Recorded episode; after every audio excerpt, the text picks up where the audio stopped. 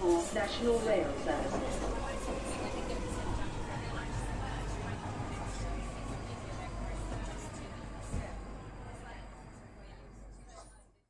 Bine te-am găsit în stația Londra. Eu sunt Manuel Cheța de la manuelcheța.ro și tu asculti podcastul Un Român în Londra.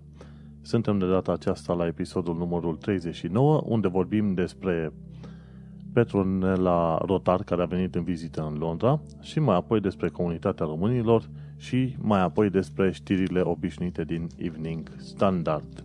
Episodul 39 se coace chiar acum.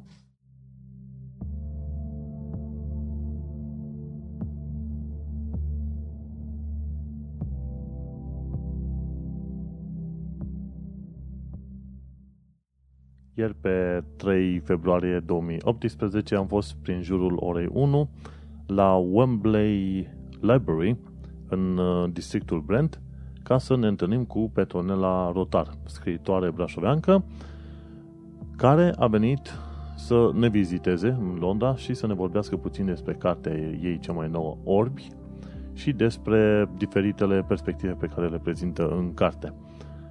În uh, Cine nu știe, Petronela Rotar este fost jurnalist care a lucrat la ProTV în zona Brașov, este blogger și a mai scris în afară de carte un volum de poezii, ceva de genul O să mă ții minte sau ceva de genul acesta, nu mai țin minte exact cum e. Și acum a scris și un alt volum, o proză numită Orbi, în care se vorbește despre relațiile abuzive care au loc, să zicem, în special în uh, România. Contextul este cât se poate de actual și a, din ce am văzut, cred că undeva pe la vreo 90% dintre invitați la întâlnirea de ieri au fost femei.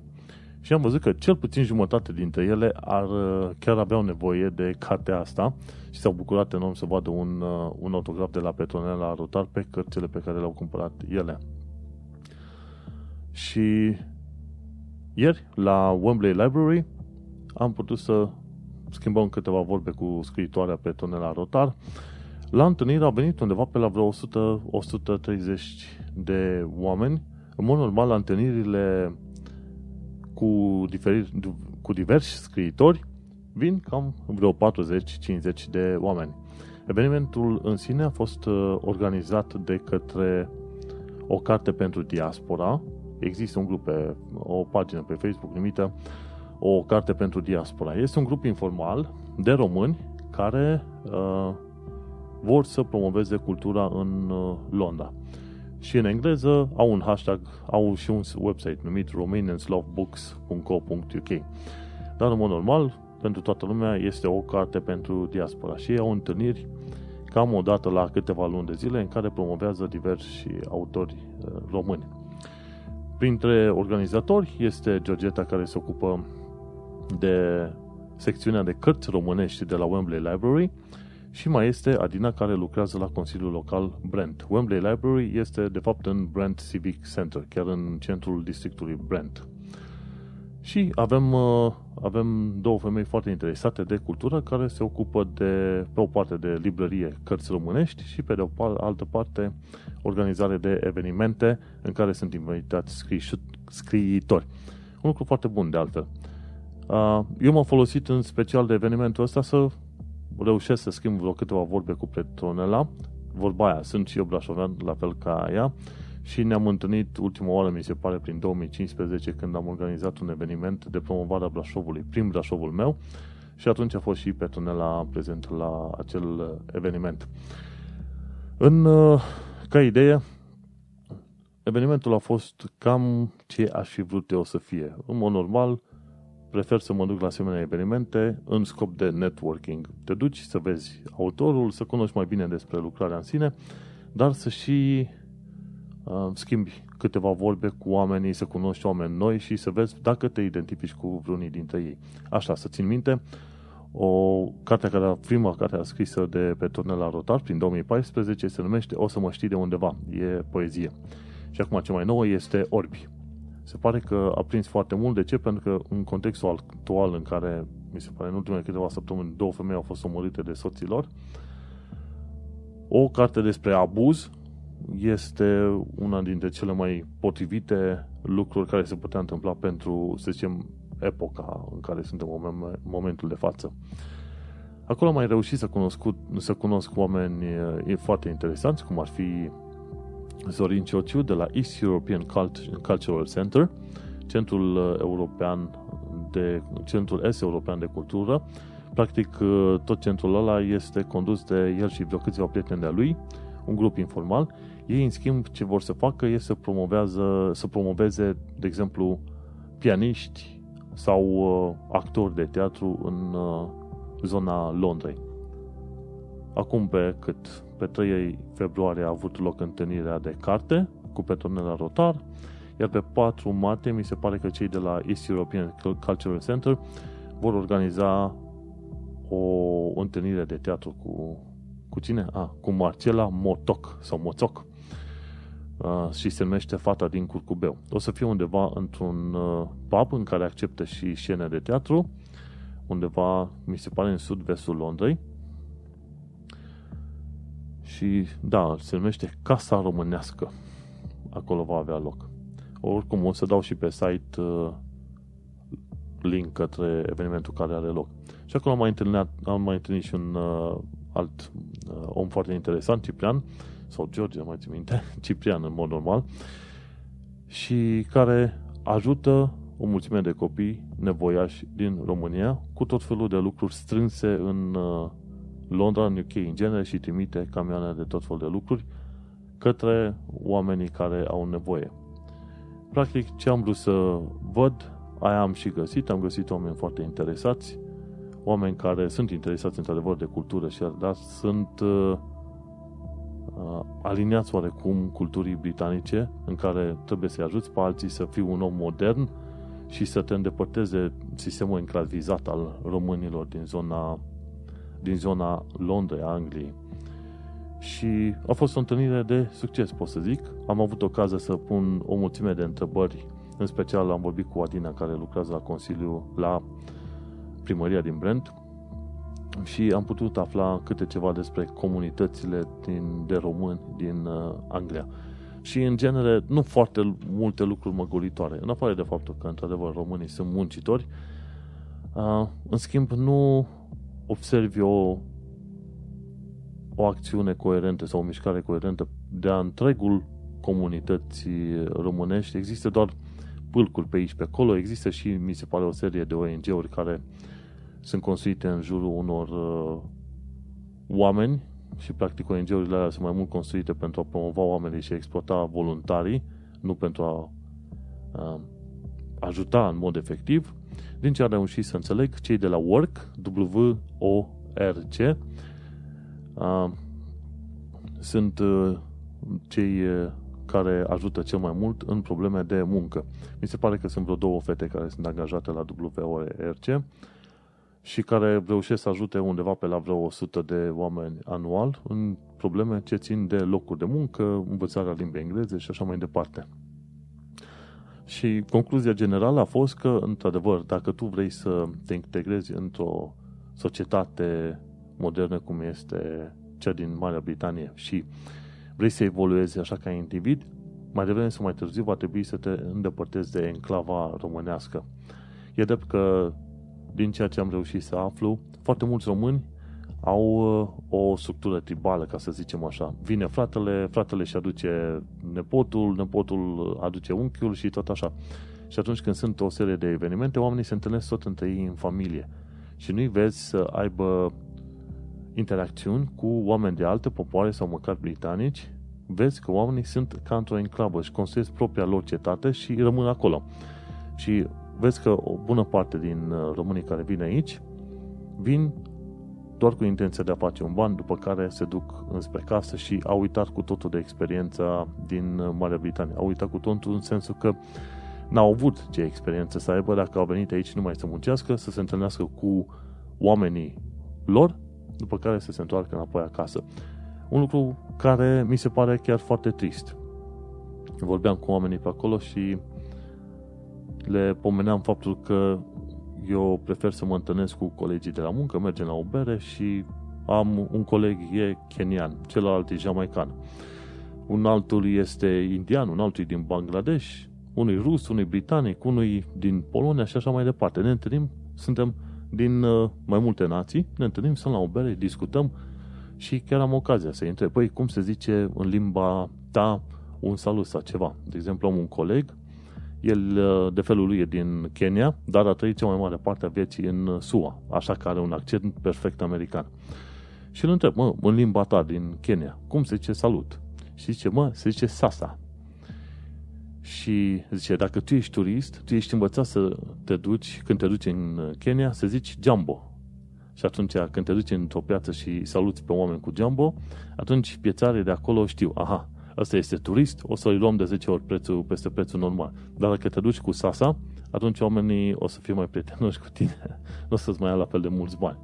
Știi? Și când în, în Kenya se vorbește ca limbă generală, sunt 40 de limbi, dar limba, să zicem, oficială este Swahili și zici sasa, adică salut, și ți se răspunde cu fit, adică să-ți fie de bine sau ceva de genul ăsta. Și asta este frumos când interacționezi, când ieși din enclavă și interacționezi frumușel cu oamenii din alte culturi. Și cred că asta ar trebui să fie și unul dintre scopurile românilor atunci când vin într-o țară străină. Vii pentru bani, dar măcar încearcă să te alipești de cultura locului, pentru că s-ar putea să ieși foarte câștigat.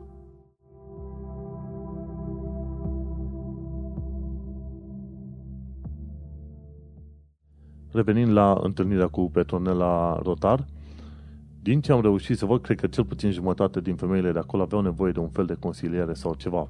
Cartea Orbi se pare că a fost scrisă în special pentru sau li se părea că a fost scrisă în special pentru ele și adevărul este că atât uh, limbajul atât de uh, bine centrat pe situația de abuz care este prezentată acolo a atins uh, foarte multe femei.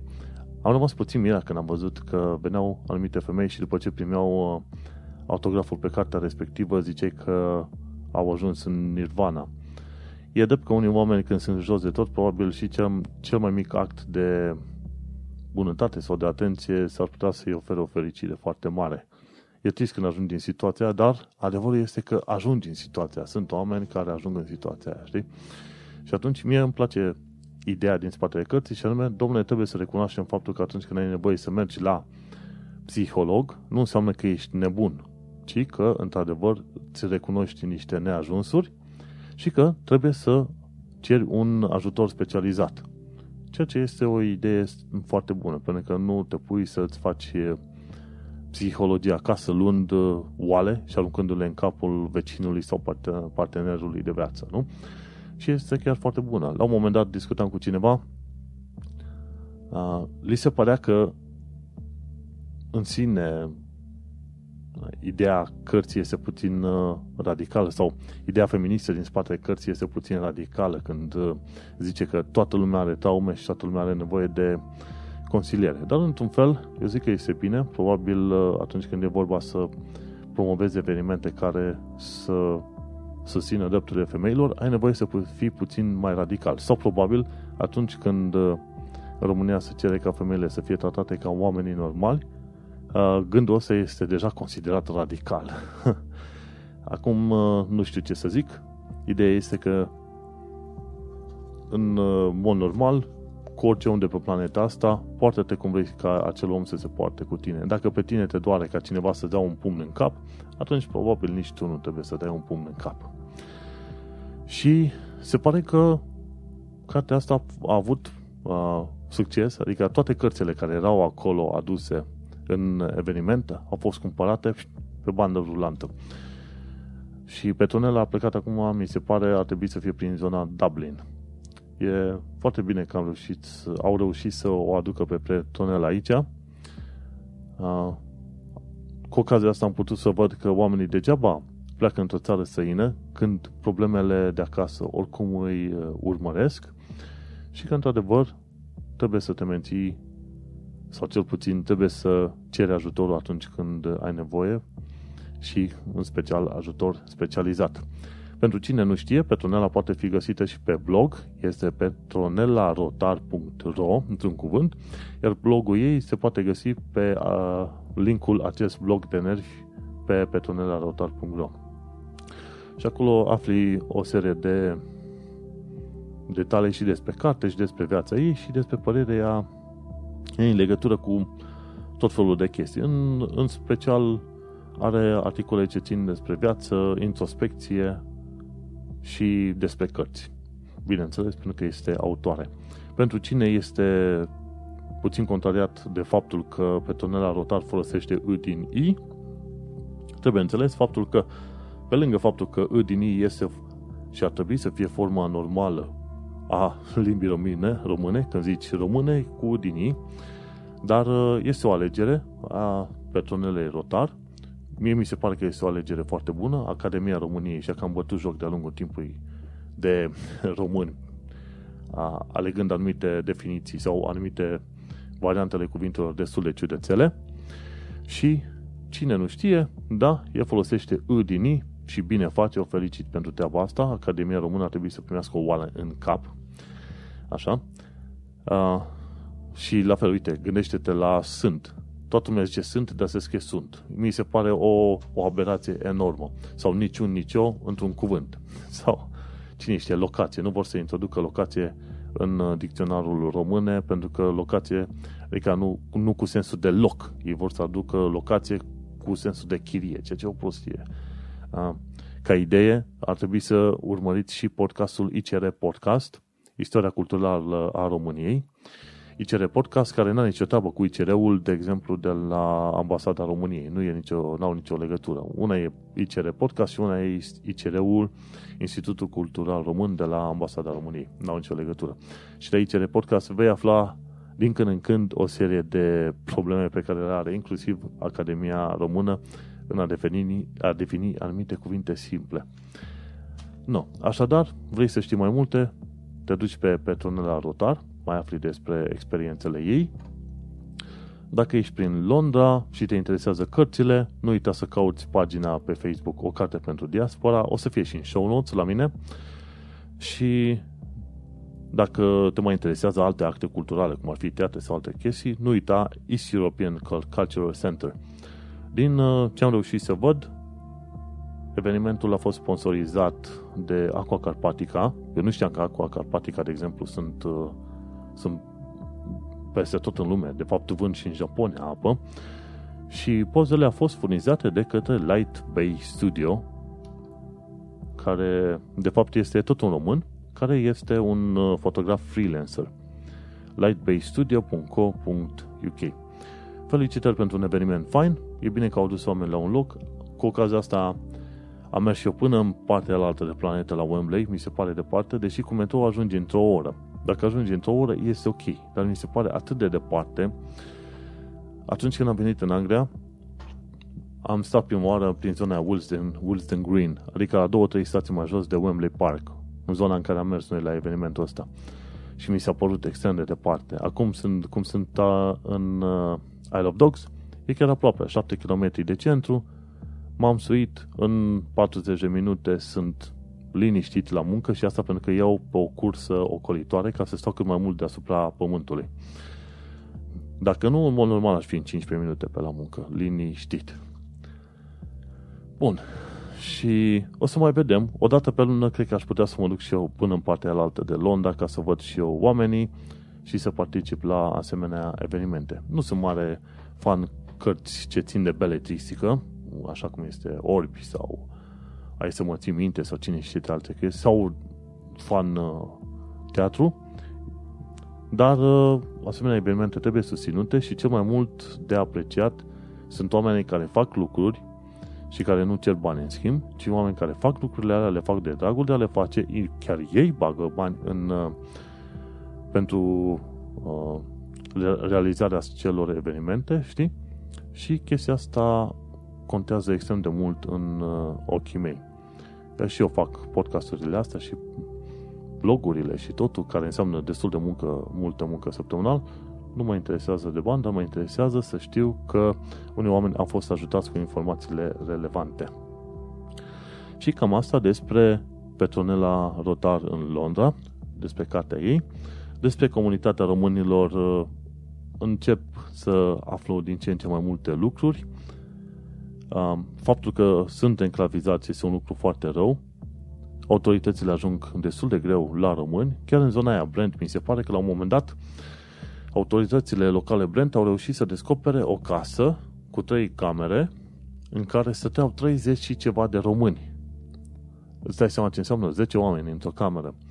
Și fiecare om plătea între 80, undeva pe la vreo 80 de lire pe săptămână. Practic, plătești vreo 300 de lire ca să stai cu alți 9 oameni în casă, în cameră. Ceea ce mi se pare o prostie extraordinar de mare. Și este exploatare și este și sclavagism în toată regula, știi? Este dureros când vezi treaba asta și când vezi că chiar români fac uh, figuri de genul ăsta altor uh, români. Și problema cea mai mare este că cei mai mulți care vin încoace în Anglia nu știu limba engleză și atunci n-au curaj să miște în nicio direcție, să ceară ajutorul sau să citească un anunț în limba engleză ca să se poată descurca de unii singuri. Și cei mai mulți oameni nimeresc să locuiască ca șobolanii. Nici nu te miră după aia că se întorc în România și prim, printre primele lucruri pe care le zic a fost nașpa în UK, am trăit viață de șobolan. Și nu zicem că n-au avut și omul vină, dar au vine și cei de aici, care își bat joc de ei și nu învață. Uh, ambasada României la Londra face și nu prea face lucruri. S-au mai implicat din când în când în anumite evenimente, însă nu am văzut să facă extraordinar de multe lucruri. În mod oficial ar trebui să fie vreo 200.000 de români prin Londra, în mod neoficial, ci că sunt uh, cifra urcă la 500.000 prin tot UK. Și atunci înseamnă că prin Londra ar fi trebuit să fie mult mai mult de 200.000. Neoficial. Și uite-te că vin și te ies aici o viață vai de capul lor, în enclavele lor, și te uiți la ei că stau și după 5 ani de zile, cum am întâlnit anul trecut la proteste cu un român, după 5 ani de zile nici nu știa câteva cuvinte în limba engleză. Și mi se pare jalnic și destul de prost că se întâmplă treaba asta și iarăși este jalnic faptul că nici ambasada nu a luat niște măsuri mai, uh, mai drastice ca să reușească să intre în comunitate și să înțeleagă cu adevărat uh, problemele comunității. O bună parte din ONG-uri care există în Londra, teoretic pe chestii legate de români sau de comunitatea de români, uh, sunt ONG-uri construite în jurul personalității, cultului personalităților, personalității, practic cel care a făcut ONG-ul, el vrea să fie numit cel mai tare și face exploatare de voluntari și așa mai departe. Așa că rămâi cu foarte puțini oameni care sunt interesați cu adevărat să facă ceva și care sunt pasionați cu adevărat de ceea ce fac uh, ei. Din fericire, i-am găsit pe la Wembley Library la întâlnirea O carte pentru diaspora. Și cam atât despre, și despre comunitatea românilor. De-a lungul timpului mai aflăm, o să mai aflu informații și cum reușesc, poate chiar o să iau și interviuri, să mai merg din când în când să discut cu oameni de la fața locului.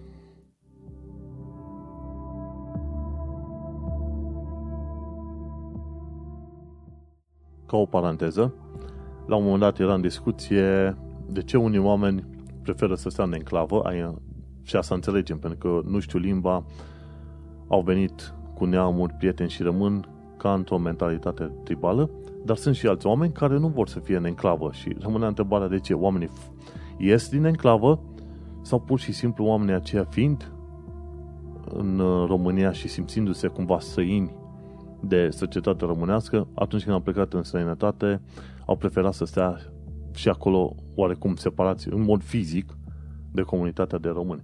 Și eu cred că a doua variantă este cât se poate de valabilă. Ai foarte mulți oameni în România, cinstiți, muncitori, cu gând de evoluție, cu gândul la o societate mai modernă și mai bună, care simt că pur și simplu nu fac parte din societatea din România. Încearcă să schimbă lucrurile în bine, nu reușesc. Și atunci acei oameni când ajung în afară vor prefera să stea departe de comunitate. Și atunci acei oameni se vor împrieteni cu o serie de uh, indivizi din alte nații sau din țara în care sunt ei. Și în felul ăsta lor le va fi oricum mai ușor să se integreze pentru că au fost, să zicem, moderni sau vestici încă de în uh, perioada în care stăteau în România. Și adevărul e că pe măsură ce trece timpul, tot mai mulți oameni preferă să fie mai moderni, mai civilizați față de vechea de generație, față, față de vechea de generație din uh, urmă cu vreo 10 ani de zile, dacă e să ne gândim bine.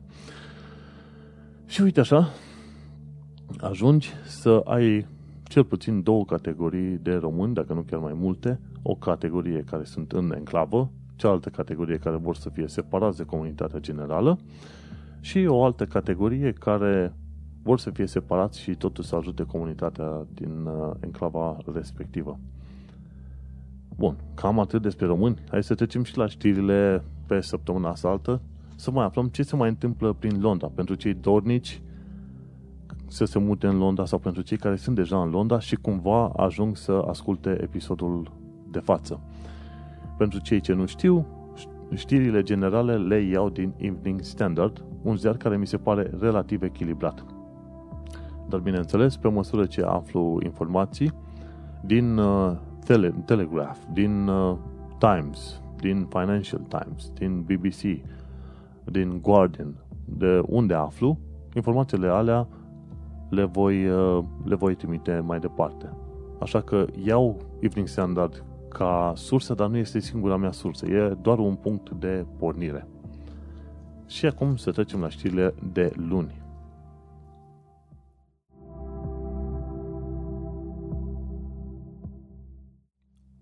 Luni, pe 29 ianuarie 2018, am aflat că liniile de metrou sunt foarte gălăgioase, respectiv la fel de gălăgioase precum sunt concertele rock.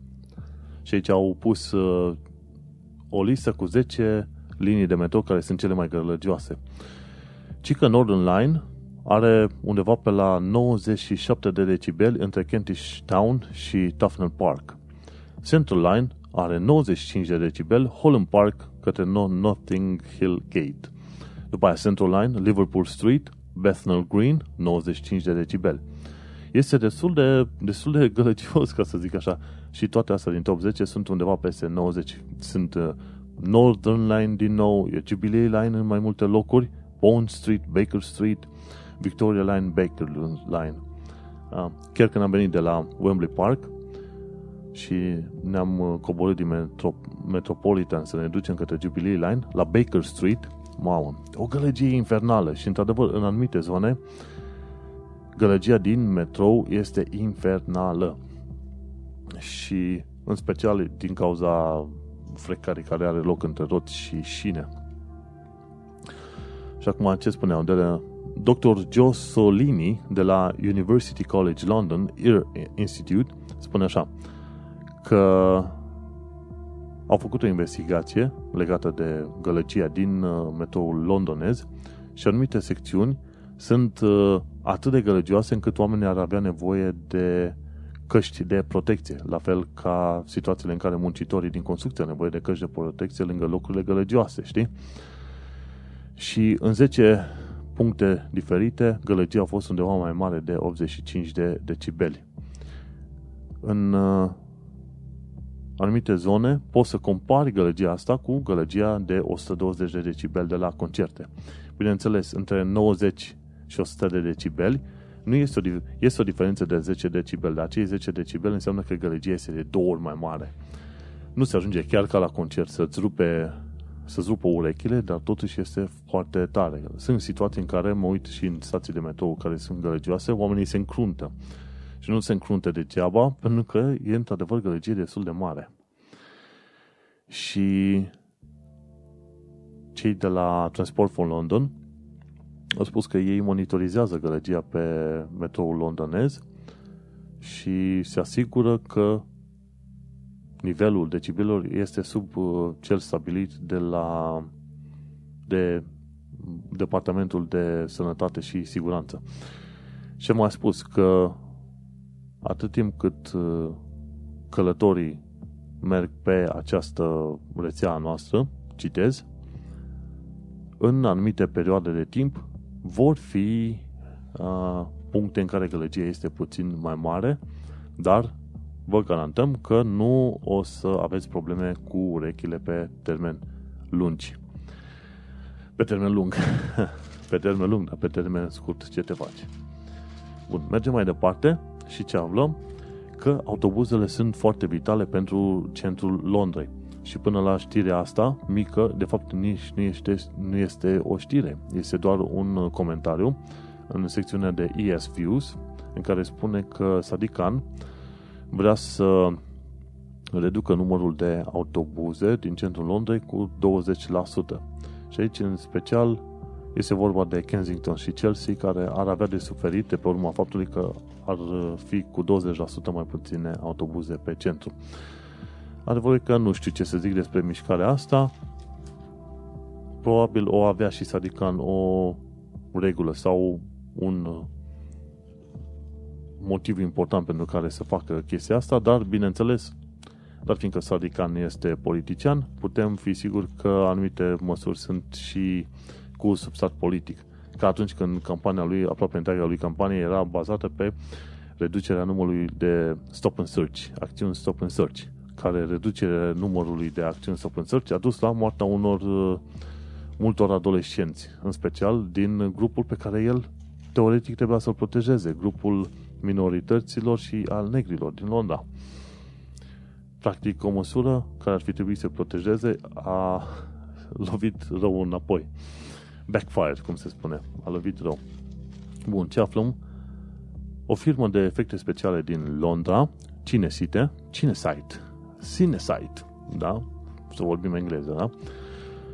Cinesite spune că o firmă de animație și efecte vizuale, care a lucrat cu Liam Neeson, cu actorul Liam Neeson la thrillerul uh, Commuter, a primit 70 de milioane de dolari pentru fonduri pentru a, a-și extinde activitățile.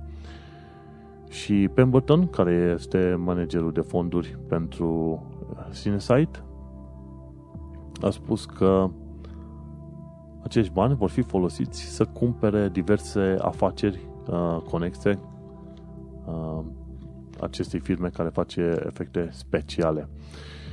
Și Cinesite are birouri în Hollywood și în Londra și a lucrat inclusiv la Game of Thrones și Harry Potter. E foarte fain. Și are o reputație chiar foarte bună, iar oamenii ăștia au primit vreo 50 de milioane de lire sau 70 de milioane de dolari pentru efecte speciale. Deci, dacă ești au bani, dacă ești om cu care a învățat că efecte speciale în domeniul filmului sau ceva, vezi, poate cei de la Cinesite fac uh, angajări, mai ales că au primit o rundă nouă de fonduri acum. Nu știu ce să zic. Și mergem mai departe. Uh, e o reclamă pentru joburi și aici este vorba de uh, recrutare în uh, sectorul public.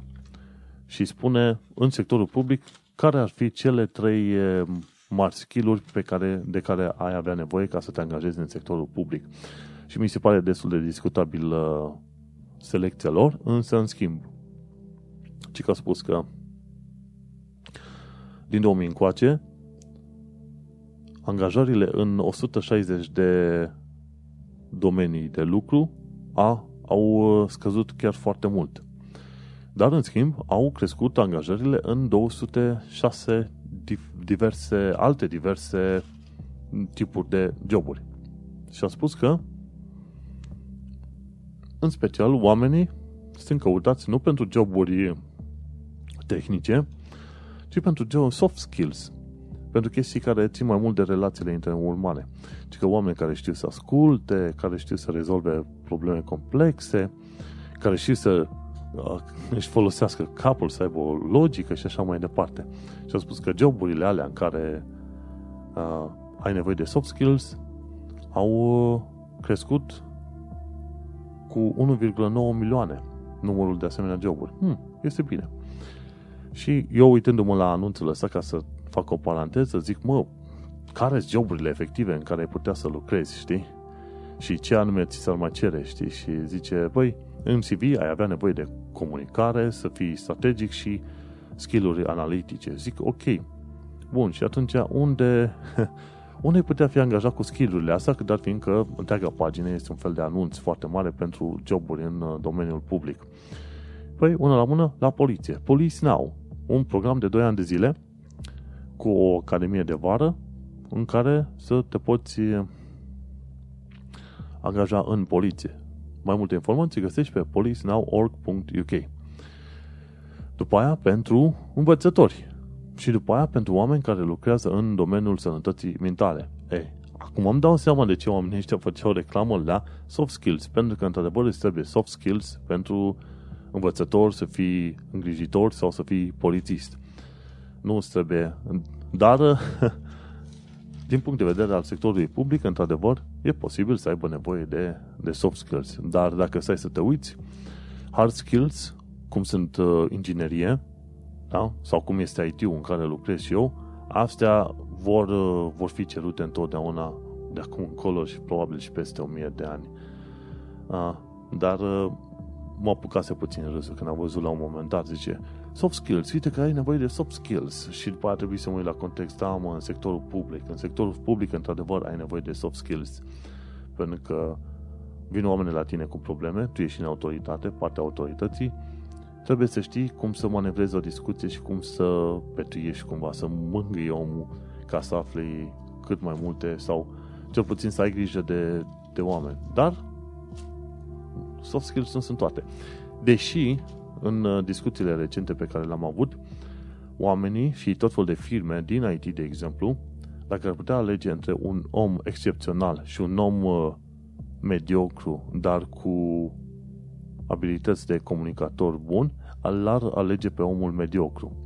Pentru că un om excepțional este chiar într-adevăr foarte bun în ceea ce face, însă nu comunică cu oamenii din jur, are o atitudine respingătoare, este orgolios, nu acceptă modificări de plan și așa mai departe și atunci, mai ales când ai de-a face cu o mulțime de proiecte mari, un om excepțional s-ar putea să fie detrimental proiectului tău.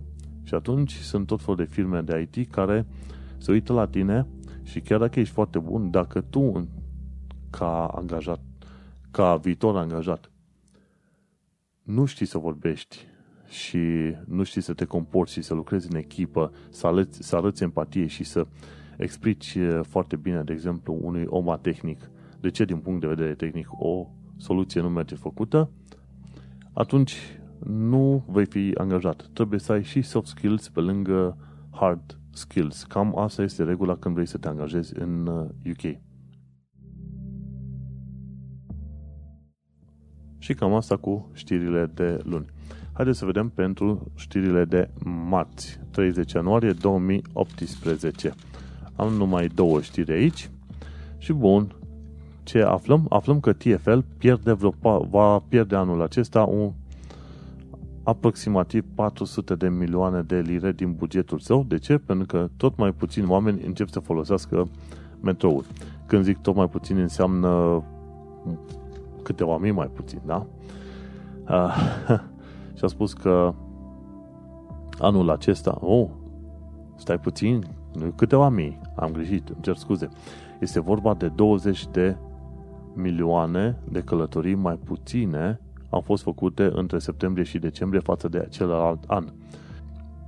În schimb, oamenii se pot bucura de faptul că tot mai mulți bicicliști încep să apară pe străzile Londrei. Și anume este vorba de faptul că numărul de bicicliști a crescut cu 5,8%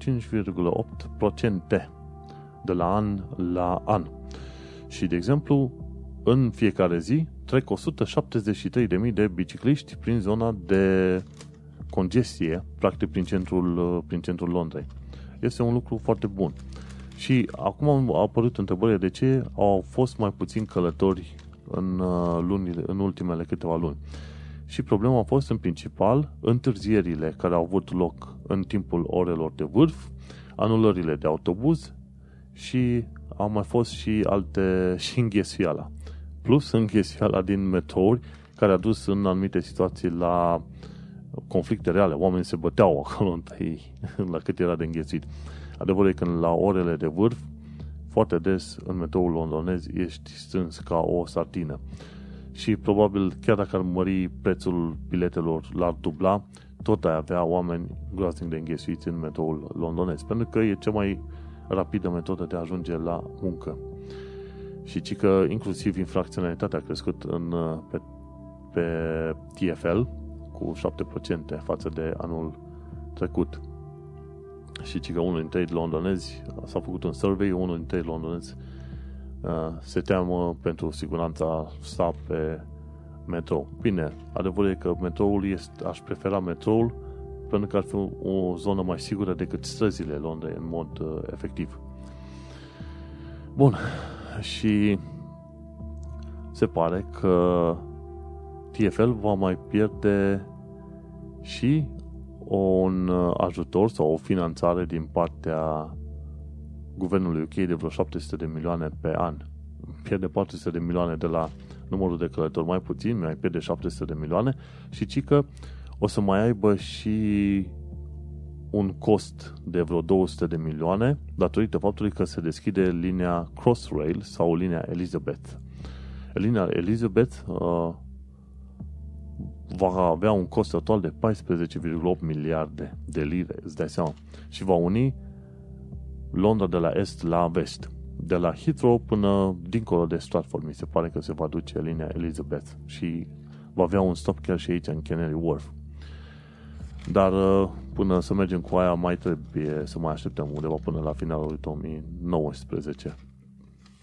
Nu. TFL va trebui să lucreze puțin mai mult ca să recâștige clienții pe care i-a pierdut. Guess what? Uite ce avem. Un eveniment care va avea loc pe 15 iunie 2018 la Royal Albert Hall și evenimentul se numește Space Shambles și este prezentat de către Robin Ince și Chris Hatfield. Uh, Chris Hatfield uh, este un astronaut care a zburat în uh, spațiu când a fost, nu anul trecut, acum vreo 2 ani de zile. Și ei vorbe, vor vorbi, bineînțeles, despre importanța spațiului și importanța științei. Nu uita, 15 iunie 2018 la Royal Albert Hall are loc evenimentul Space Shambles. Fenomenal. Și cam asta cu știrile de marți.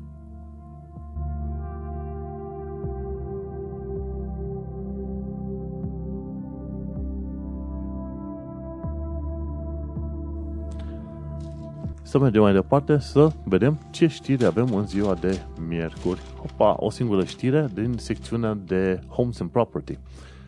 Mi s-a părut foarte interesant și vreau să fac o simplă precizare. Deci miercuri 31 ianuarie 2018 și era o discuție legată de cineva care avea o casă pe un teren, ok?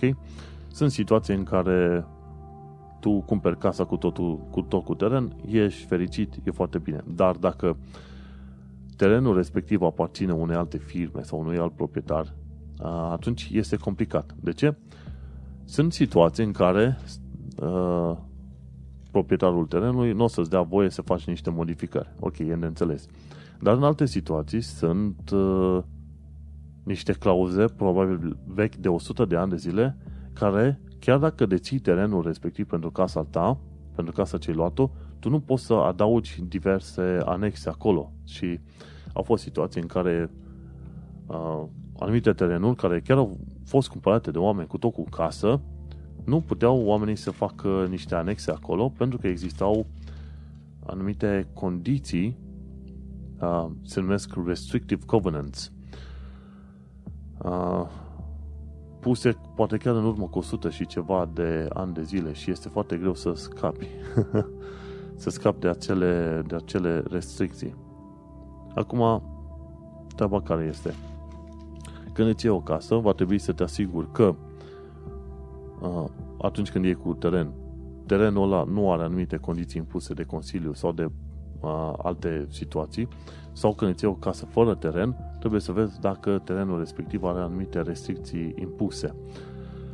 Bineînțeles, nu foarte mulți oameni din Londra își vor permite să-și cumpere case, dar sunt români în Londra care vor vrea să-și iau o casă, vor vrea să-și iau un apartament și așa mai departe. Așa că, din când în când, îmi mai arunc ochii pe secțiunea de Homes and Property. Ca idee, un studio în zona Canary Wharf te costă undeva 180-250 de mii de lire. Și studioul e nu, o singură cameră cu la un loc cu bucătăria, nu? One bedroom flat deja urcă pe la vreo 300 de mii. și case prin Londra, prețul este pe la un milion. Cam, cam, la, cam astea sunt prețurile la care ar trebui să te gândești. Și acum, în funcție de zone, poți să găsești și nițel uh, mai ieftine. Și mai sunt, sunt sistemele freehold, sharehold, leasehold. Am mai vorbit de-a lungul timpului, cred că pomenesc foarte acum, și acum foarte scurt. În freehold înseamnă că tu deții casa sau apartamentul respectiv, e al tău forever. E al tău și cu asta basta. E sistemul de cumpărare pe care, cu care ești obișnuit în România atunci când cumperi o casă. Leasehold e un fel de împrumut pentru o perioadă extrem de lungă, de exemplu 99 de ani, 100 de ani, 200 de ani. Și după ce perioada de leasehold trece, atunci casa revine proprietarului inițial. Și ce se întâmplă? Prețurile pentru freehold sunt de obicei cu vreo 30%, dacă nu chiar mai mult, sunt mai mari decât cele de la leasehold. Dar la leasehold te gândești că e o casă pentru 99 de ani, tu ai 40-50, vei mai sta pe acolo încă vreo 30 de ani, mai rămân și pentru copiii tăi pentru încă 60 de ani și pe aia ei se pot hotărâ ce fac mai departe dacă mai plătesc în plus sau nu. Și costurile sunt uh, foarte mari și pentru leasehold. Iar la sharehold se întâmplă că tu poți să iei o casă împreună cu niște prieteni ai tăi, 50-50, sau de la dezvoltator. Și ce faci? Cumperi casa, plătești 50% din casă, iar pe restul de 50% plătești chirie. Sunt și sistemele astea aici în UK. Depinde de posibilități, de bani, de priorități. Și cam asta cu știrea de miercuri.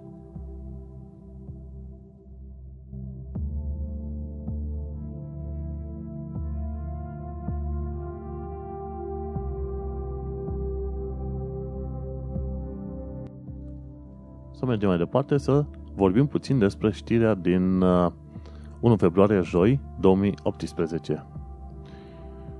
Și aflăm o știre bună pentru Londra. Și este vorba de faptul că s-au dedicat 42, s-au trimis 42 de milioane de lire către Royal Free, Free Hospital pentru a crea o, o nouă instituție sau o nouă facilitate în lupta împotriva cancerului. Și chiar articolul zice, scris de Ben Morgan, zice o clădire pentru cercetare în domeniul cancerului va revolu- vor revoluționa tratamentul pentru diverse tipuri de cancer și va fi localizat în zona Royal Free Hospital. Clădirea se numește The Pierce Building și acolo vei găsi diverse laboratoare de la University College London, de la Institutul de Imunitate și Transplantație și vei descoperi că acolo vor trata și vor face cercetări în domeniul leucemiei, diabetului și a cancerului. Și va fi unul din cinci asemenea centre din lume. 42 de milioane de lire funda, uh, finanțare pentru asemenea clădire. Uh, clădirea în sine va fi în uh, zona uh, Royal Free Campus în Hampstead și a fost aprobat de Consiliul din Camden în 2016 și a durat o perioadă până când anumite chestiuni legale au, trebuit, au putut fi rezolvate. Clădirea în sine a fost designul clădirii a fost făcut de către Hopkins Architects, arhitecții de la firma Hopkins Architects.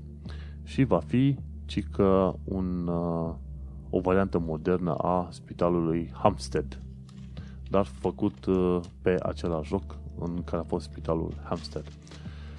Așa cum am zis de fiecare dată, bani care se dau în domeniul cercetării, mai ales când este vorba de cancer, sunt foarte bineveniți. Adevărul e că mi se pare că e Guy's Hospital, are St. Thomas Hospital, mai sunt câteva spitale în Londra care se ocupă de cercetări în domeniul cancerului.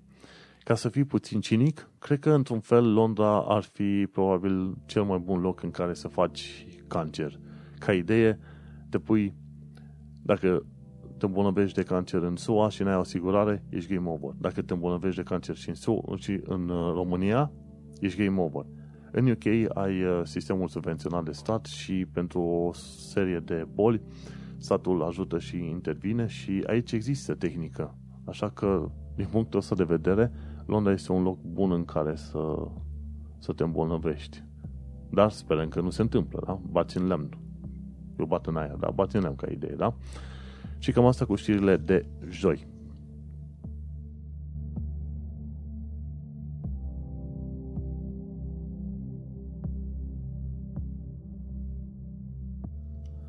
Și vineri aflăm că Londra are un super erou. Și super eroul nostru se numește Super Grand. Super Grand în engleză înseamnă super, super bunicuța.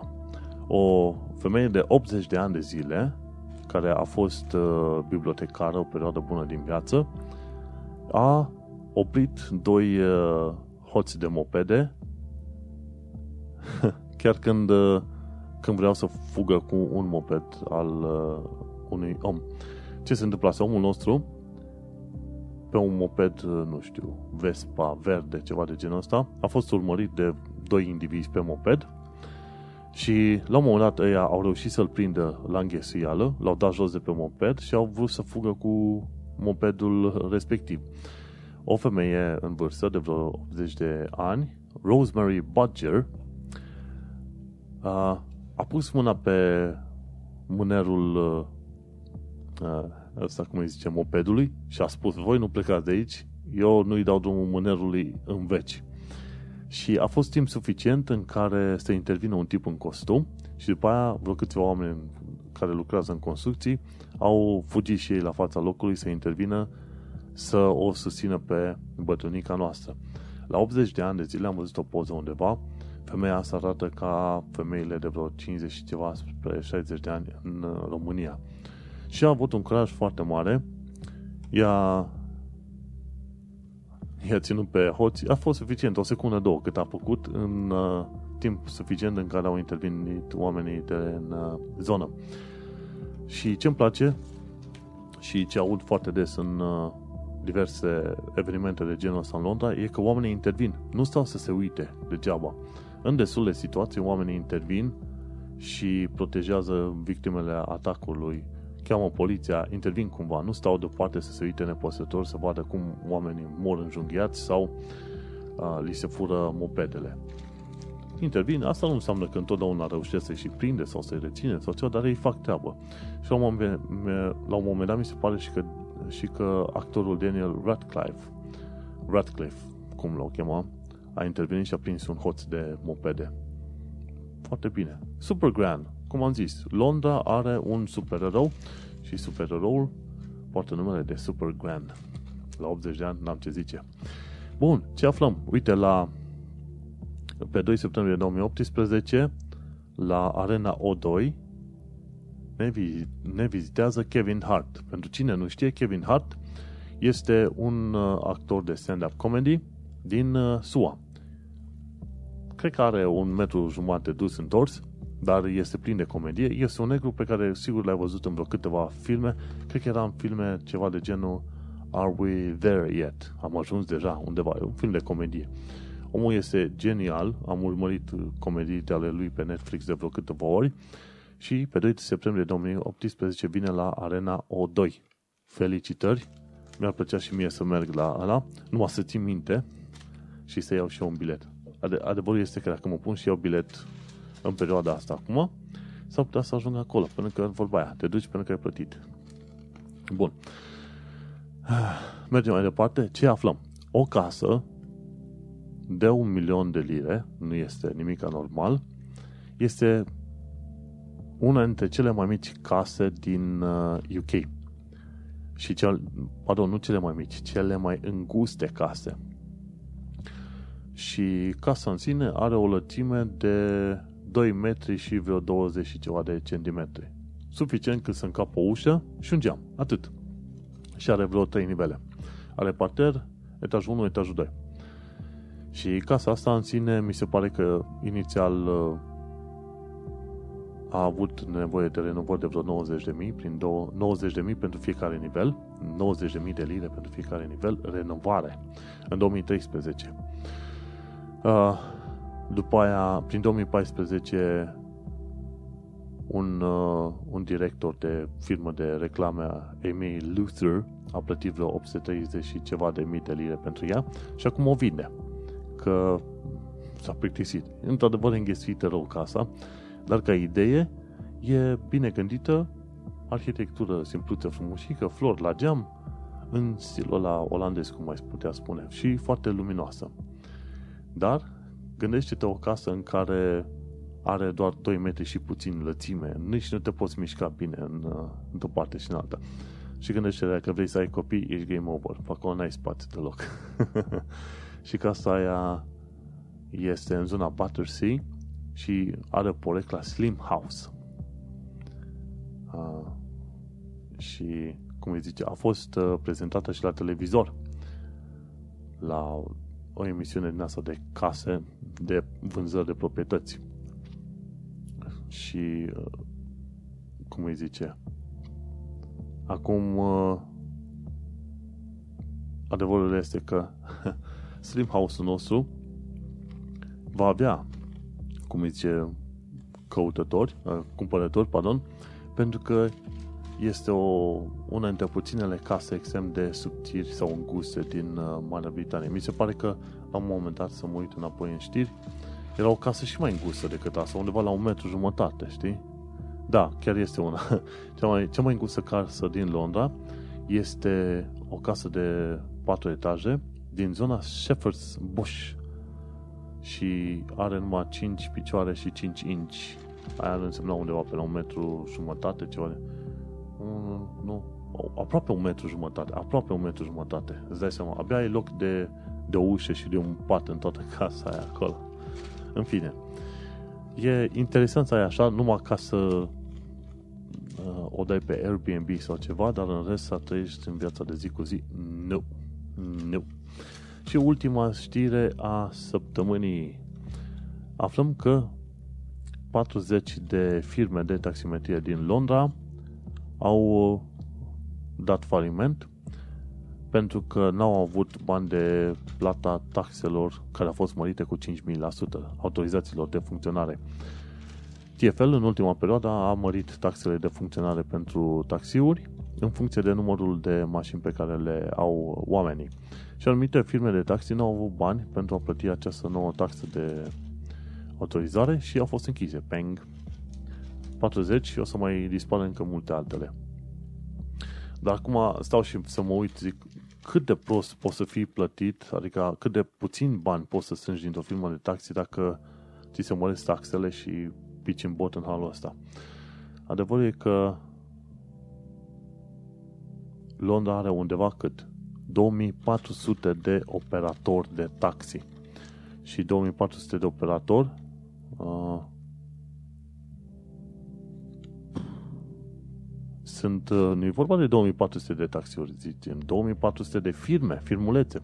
Sunt tot fel de firme în asta de familie de taxi care există și în uh, anumite situații taxele pentru firme de, pentru autorizație au crescut cu 12.000%. Și la un moment dat se pare că nu numai astea 40 de firme vor, au, uh, vor fi singurele care au căzut în cap, ci vor fi și alte câteva sute. Și ne uităm, TFL a schimbat uh, metoda prin care taxează sau cere bani pentru autorizare în funcție de numărul de mașini pe care le au uh, operatorii. Cei care au între 101 și 500 de mașini vor, uh, vor vedea o creștere de 5200 de procente de la 2800 de lire cât plăteau pentru autorizare până la 150.000 de lire. Cei care au între 501 și 1000 de mașini vor avea taxele mărite de la 2800 la 350.000, iar cei care au între 1000 și 10.000 de mașini vor avea taxe mărite cu 12.000 de procente de la 2800 până la 700.000 de lire. Păi, bine, acum stai și te uiți. Dacă tu ai uh, undeva între 100 și 500 de mașini, tu ca operator, și nu ești în stare să plătești 150.000, e vorba de 150.000 pe timpul a 5 ani de zile. Deci 150.000 împărțit la 5 înseamnă că plătești vreo 30.000 de lire taxe. dar ai, uh, ai între 100 și 500 de mașini. Nu ai 30.000 să plătești taxe? Bineînțeles, mai sunt taxe pe, pe profit sau altceva, dar uh, pe mine m-ar mira să nu aibă banii ăștia taxiurile, pentru că până una alta uh, dacă sunt 2400 de operatori, asta înseamnă că există cerere de taxiuri pe Londra. Și e o firmă, aici îi povestesc cazul unei firme din Streatham, Greyhound Cars. Și au spus că licența le-a mers de la 2800 de lire la 30.000 pentru 5 ani de zile. Și dacă mai cresc uh, flota cu o singură mașină, o să-i ajungă la 150.000. Păi da, mă, te plângi la 30.000 de lire pentru 5 ani de zile, când tu ai edită mai firmă și vorbim de Londra, nu vorbim de România, știi? Unde când mergi cât? Dacă e să mergi vreo 5 km cu taxiul normal, plătești, nu știu, 17-20 de lire, chiar mai mult, nu? Ah, cu Uber-ul plătești la jumătate din atât, da. Și oamenii ăștia de la Greyhound Cars spun că le e teamă să treacă dincolo de 100 de mașini pentru că altfel vor trebui să plătească taxe de 150.000 de lire. Într-un fel, mă gândesc că și TFL are motive suficiente. De fapt, ei au spus că ei au nevoie, ei au nevoie de câteva milioane pe an să verifice autorizațiile, să menține totul în regulă și tocmai de aia au și mărit taxele. Așa că dacă îți faci firma de taxi, gândește-te că taxele pentru autorizare au crescut foarte, foarte mult dar uh, la câți oameni sunt în Londra și câți oameni au nevoie de taxiuri, mă gândesc că o să ai bani să plătești acele taxe. Și cam atâta și cu știrile de vineri.